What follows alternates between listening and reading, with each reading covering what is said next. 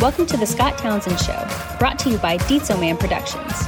For any business owners that are out there, you know, the old days of I am boss, you are employee, those days are gone, okay? We live in a world now of people saying, hey, what's in it for me to work there, Ken?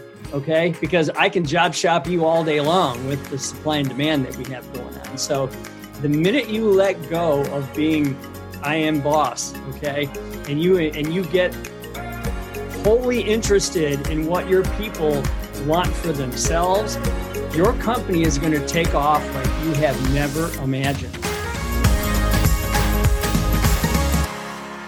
Hey, this is Scott Townsend, and you're listening to The Scott Townsend Show. And today I have with me author, business owner, father, husband, all-around great guy, Ken Rusk. Ken, welcome to the show. Thanks. Thanks for having me, Scott. I appreciate it. You know, your book, which we'll be talking about today, Blue-Collar Cash, it's kind of like a manifesto for the working man, and a great argument. And I wish I had the actual book, but your agent or publicist or Allison was kind enough to send me the PDF version. So that's what your book looks like in PDF right there. And so that was a lot of fun getting through, and I really enjoyed that. So why did you write the book? We'll start with the general there. Why write the book, Blue Collar Cash?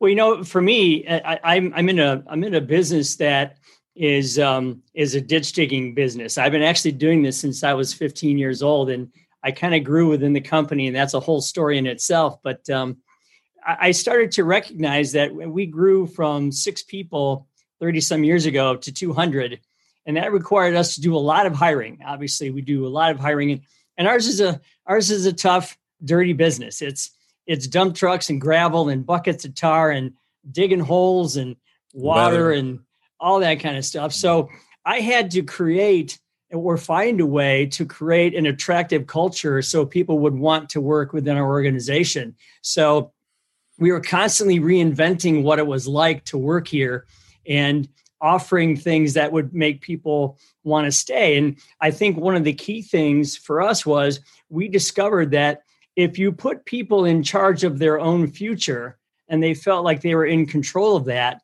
they would stay and they would work really hard and they would drive your company further than you could drive it all by yourself. So the more I did this involuntary life coaching, if you will, the more I had these success stories coming around. And people said to me, you know, Ken, you got to get this story beyond the four walls of your company. And it was funny because at that time, I was also kind of writing a letter to my daughter who was suffering from cancer at the time. She's fine now, thank God. But I was writing a letter to her about what I thought was really important, and the words comfort, peace, and freedom kept coming back into my mind. So it kind of was a confluence of all those things at the same time. And finally, my wife, Nancy, said, you know, you need to write this down and see where it goes. And here we are 80,000 words later, and we've got a book out there. So so let's jump onto that comfort, peace, freedom concept, the triangle there. I found the definitions of a couple of the words interesting. When I think of comfort, sometimes people will say that word in a negative light, like you don't want to, you know, don't get comfortable. You know, the only constant is change. You know, don't rest on your laurels. But you talk about comfort in kind of a different way, and so I'll kick that over to you. Talk about comfort, peace, and freedom, and what you meant by that. Well, first off, one of the things that we try to do is we try to get people to visualize what they want their future to look like, because, you know, this is controversial, but sometimes I believe that it's not so important what you do for a living as it is what you do with what you do for a living. And what I mean by that is, what exactly are you doing with the money that you earn, the time that you spend, and your free time and your give back time, your charity time, all the things that make you a whole person. So we spend a lot of time getting people to actually write down. In fact, we use crayons and cardboard, and we actually get them to write down. That was going to be my next question. Perfect. Yeah. We get them to write down what their version of comfort, peace, and freedom is, because I believe that is really our ultimate goal. And those words work kind of in a triangle form, meaning one is kind of dependent upon the other. And for us, what we found was when people started to visualize what they wanted out of their life, then they could make different occupational choices, and they could find ways to seek the level that they wanted to seek. And just, you know, you have to remember that not everyone is going to, their world is all about mega yachts and McMansions and 15 cars. I mean, if you're going after that, fine. But some people, they just have a vision of how they want their life to live, and what a comfort state of mind would be there, and what a peaceful state of mind would be if I achieved this level of life. And therefore I have a whole lot of mental freedom based on the fact that I've created those things. And once you do that, I think you've beat 99% of the people on the planet. I liked what you said in the book about being comfortable in your own skin, you know, being your own person, being comfortable with who you are, not trying to be something that someone else thinks you need to be. Or a lot of us feel like we need to live up to other people's expectations. Absolutely. And you know, you're definitely not comfortable in that situation. But once you find your groove, your path, and a lot of what you talk about in the book is college, not college. And I went the college route and probably didn't need to do that, looking back on it. But I think it's I think it's almost criminal the way kids are saddled with debt these days, thinking that they, you know, even when you're in mid-school, junior high, people start asking you, so what school are you going to go to? Right. They start conditioning you to form an answer. And so you feel, as a kid, you feel like you've got to come up with an answer. And you never hear them say, well, I want to be a plumber, or I want to be a electrician. You know, you don't hear that. It's a shame. Well, you know, my daughter, you're exactly right. My daughter came home and she was 15 years of age and from high school, and said, hey, they want to know what I want to do for the rest of my life. And I said, but you're 15. How could you possibly know that? And they're talking about, well, they're doing this college prep thing. And I started looking at it, and all of a sudden, these high schools, they all started calling themselves college prep schools. And I thought, well, wait a minute, that can't be possible, because, for example, we used to have shop class in the 70s and 80s, and even before that, obviously. And that just went away, and they replaced those rooms with computers. And, you know, I never really thought that should be a binary choice, one or the other. Obviously, computers are important. We need to learn those things. But it eliminated millions of kids from discovering, accidentally even, shopping or shop class, welding, electrician, woodworking, mechanics, home economics, all those kinds of things. And then if you pair that up with, now instead of kids building tree forts in their backyard with hammers and nails and wood, they're building them on their computer screens. I mean, it just isn't the same thing. So it's almost like this confluence of that event happening, along with this shift, this pendulum shift towards, man, you got to go to college or you're less than. And it's created this almost stigma towards blue-collar work, which is crazy, because if there's 165 million people working in the United States at any one time, about half of them are doing something with their hands. So who's going to fix our bridges, and who's going to build our buildings, and who's going to do all these things if everyone goes and gets a degree, if we oversupply the economy with nondescript degrees? So it's just a theory I have, that I think that we really need to take a look at where we're going and how did we get here. It's a shame, yeah, that the kids are herded toward. And you know, the other thing too is there is a place for the college. I mean, I don't want my surgeon looking at a YouTube video on how to fix a knee before he cuts into my knee, you know? And so there's a place for that for sure. But I think a lot of kids, myself included, were probably, didn't have any idea of what they wanted to do. And you know, your parents tell you you're going to college, and so that's what you do. But, I don't regret it so much, but I see kids these days, and I hear the astronomical numbers of debt that they're saddled under. What'd you say the average payment is, like $351 a month for? That's the average. That's low end.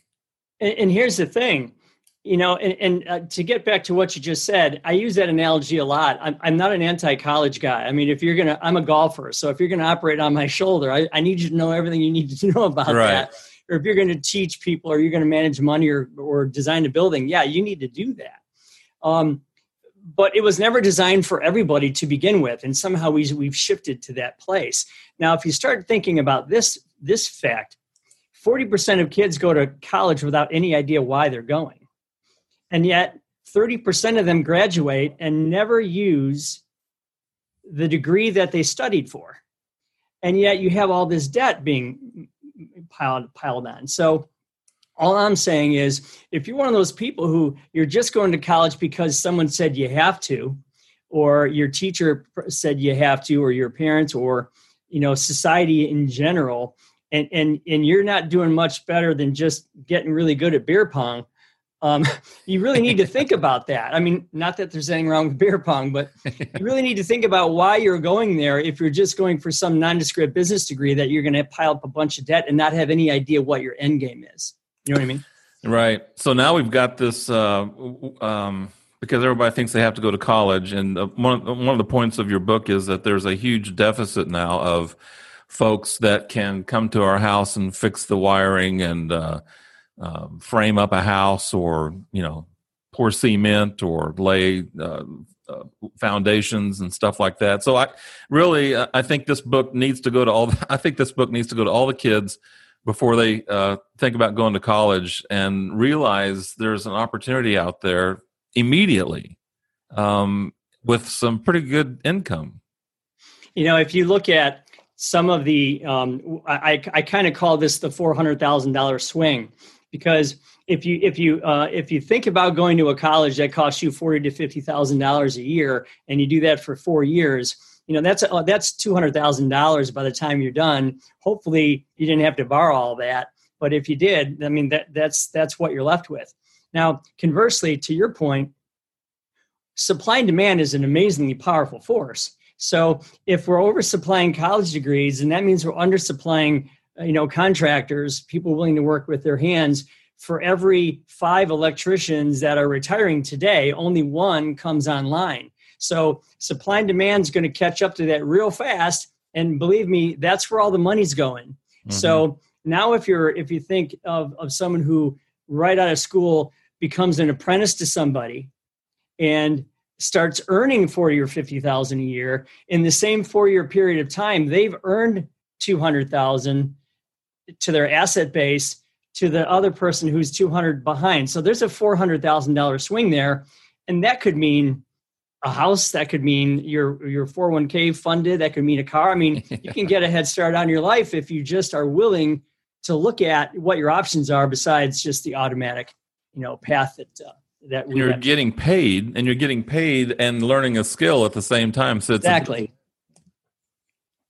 I was reading your book last night, going over the 10,000-hour rule. Malcolm Gladwell talked about mastering some concept or skill, and the concept that 10,000 hours is kind of where it needs to be, you know, to be proficient. So I texted my son, and I said, how long have you worked at where he works right now? He's a video editor and videographer and video editor. And he said, since 2012. I said, okay, so that's 8 years, 40-hour. I ran the math that you were writing in the book. I said, do you realize that you're into this for 16,000 hours? You're like 6,000 hours way past the 10,000-hour rule. Right. I said, just let that sink in for a little bit, and we'll talk tomorrow. But I think that's really cool that kids need to realize that they could really be learning something that they can take with them for a very long time and earn a very decent living, more than. Well, and here's the other thing, you know, as a business owner myself that hires people, when you find someone that's willing to look you in the eye and shake your hand, God forbid, be there early, you're like, okay, I'm going to hang on to this guy. Like, I'm not letting him go for anything. Right. So the point of me saying that is, in this day and age, if you hook yourself up to a really awesome, experienced contractor, that gal or that guy is going to give you everything they have as quickly and as most concentrated form as they can possibly do, because you're so hard to find. Mm-hmm. Okay. So it might be 6,000 hours before you master something that used to take 10. Mm-hmm. And all I can say is, you know, if you can put yourself in a position, I mean, some of these guys, some of these Finnish carpenters are making $50 an hour. Okay. They're making as much as, you know, early on family doctors are making, and without the debt and all the school. So, you know, I know a gal that she was going after a 2-year degree and it really wasn't her thing. And she just said, I'm going to finish it because I'm supposed to. And she had to take one more class. It was an elective. And her friend said, why don't you take welding? I took it by accident. I fell in love with it. It was fun. You know, it was a good class. So she did that. Now she's standing on top of 300-foot windmills in Ohio. Yeah. And she's making $125,000 a year as a welder, as a millwright. And she had no intentions, Scott, of ever doing this.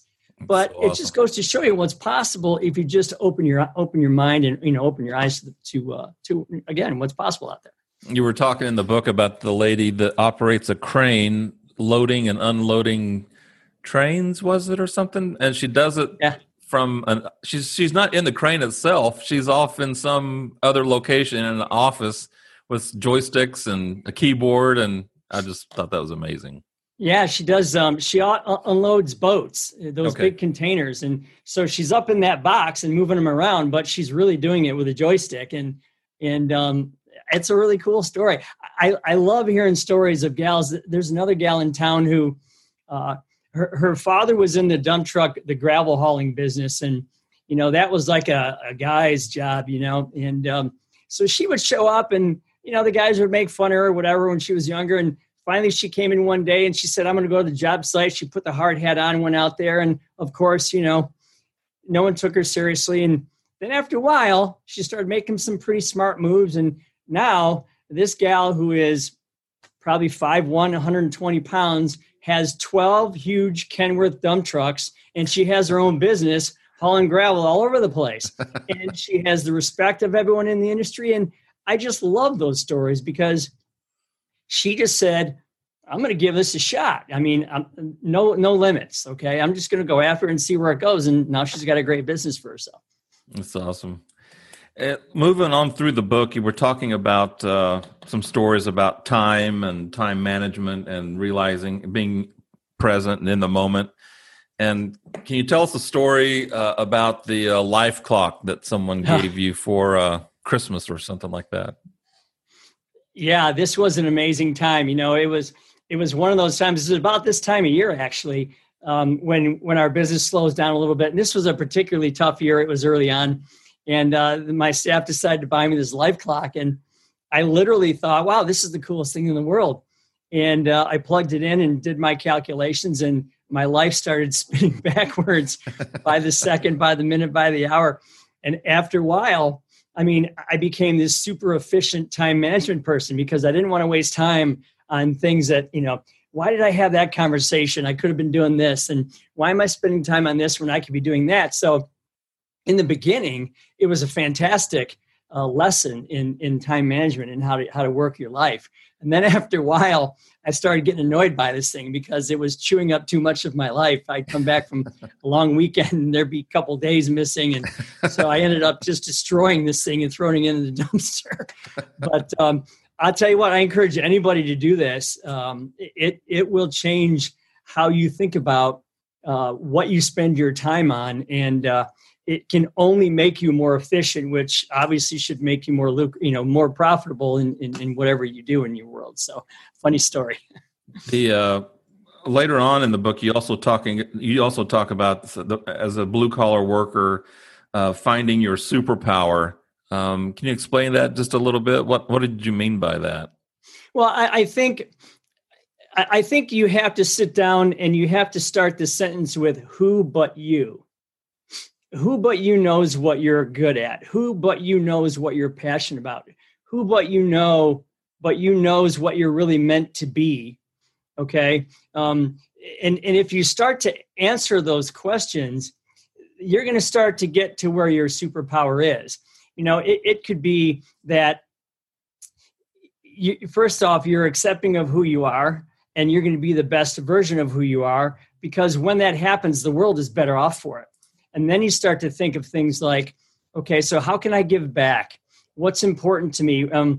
What difference can I make in this world? What can I teach somebody else? How can I do one thing today where if I'm in contact with someone and we're done, they leave better off for having been in contact with me? I think those are very important things to be aware of, because I can tell you that we do a lot of charity work here, and there is just nothing more powerful, Scott, than to be able to give back in a way that you're not just writing checks, you're actually involved in what's happening. And you begin to figure out why you were put on this earth when you get involved in some of those things. So I think finding your superpower is something that people at least ought to try to focus on, especially this time of year, because everyone could use it. That's a good point. And I remember Kevin Kelly said, he said, don't be the best, be the only. And I thought that was pretty good. It's kind of what backs up what you said. And I think the superpower for this podcast, this vidcast, I thought about that when I first started this. I'd been laid off from a job, and I was really kind of irritated, bitter about it, mad, you know? Yeah. And I thought to myself, Zig Ziglar used to say, and I used to buy into I still do, but Zig Ziglar used to say, to get what you want, help enough other people get what they want, or something like that.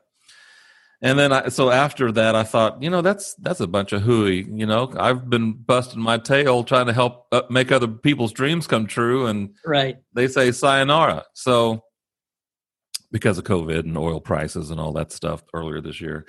So I thought, you know, I love doing podcasts and vidcasts, any kind of media. So I thought I'll just do my own. I'll just start my own. And, I'm not going to wait for someone to choose me. I'll choose myself, and I'll just, and what I'm going to do is I'm going to highlight people. I'm going to try to, like this right now, give you the time to promote what it is that you believe in, you know, help others. And so I'm kind of back into the camp of help enough people get what they want, and I'll get what I want. And I think I'll be doing this for a long time because I love doing it. Well, I can tell you, when you mentioned Zig Ziglar, I cracked a smile because I actually went to see him back in 1987 in Toledo, Ohio. Oh, yeah. He always used to talk about his wife. He called her the redhead. Yeah. And, it was fun. I mean, we enjoyed his conversations and his teachings. I actually took what you just said and I twisted a little bit. I've been saying to my staff here at the office for a long time, I can't get what I want, nor can my company get what it wants until all of you get what you want first. Mm. And I can tell you, for any business owners that are out there, you know, the old days of I am boss, you are employee, those days are gone, okay? We live in a world now of people saying, hey, what's in it for me to work there, Ken? Okay, because I can job shop you all day long with the supply and demand that we have going on. So the minute you let go of being I am boss, okay? And you get wholly interested in what your people want for themselves, your company is going to take off like you have never imagined. Because once someone realizes that they can get what they want with and through the vehicle you call your company, they can control their input and their output and their income. They're going to basically tell you, thanks for the training, Ken. Now get out of my way and let me go do it.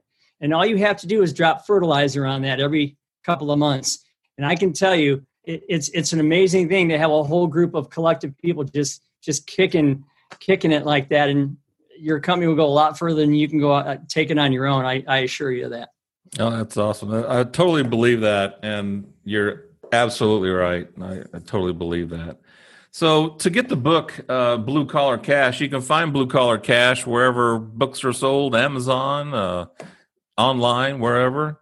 You can go to Amazon and IndieBooks and Apple Books and all those places. There's actually a link on kenrusk.com. And one thing I wanted to mention, if I could, I've been sponsoring Make-A-Wish for 20 years now. And I give away a wish every single year. And we get heavily involved in the family. We don't just, again, just pay for it. We meet them beforehand. We see what they're doing, and then we meet them afterwards, and we stay with them for a while. I've been doing commercials with the kids for years. This year, I'm trying to pull something off here. So all of the proceeds from my book are going towards Make-A-Wish. And what I'm trying to do is get as many wishes as I can. I'm trying to do multiple wishes in one year instead of just one.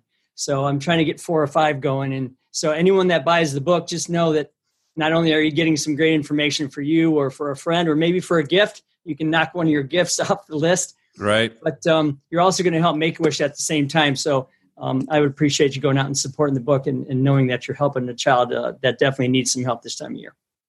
Absolutely. You can count me in on one of those books. So like I said, anybody out there watching, listening, if you have, this book is good for, I don't care if you're 50 years old or 20 years old. There's a lot of good stuff in here about, following your own dreams, and it's never too late. Ken has some great, insight, wisdom, and, how-tos in this book about how to go about doing that from personal experience. And so, yeah, Christmas time's a great time. It's coming up. Birthdays, anniversaries. Blue-Collar Cash is the name of the book. I'll put up a picture of the cover here while we're talking. Ken, thanks a lot for stopping by. Thank you for your time. Really appreciate you helping make this dream come true. Yeah, happy holidays. And again, congratulations on your podcast. I wish you all the best with it. All right. Well, for Ken Rusk, this is Scott Townsend. Thanks for joining the Scott Townsend Show. Have a great day, and we'll talk to you later.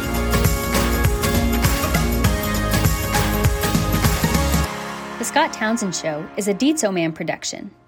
For more episodes, visit the Scott Townsend Show YouTube channel, listen on Apple Podcasts, or wherever you listen to your favorite shows. The Scott Townsend Show.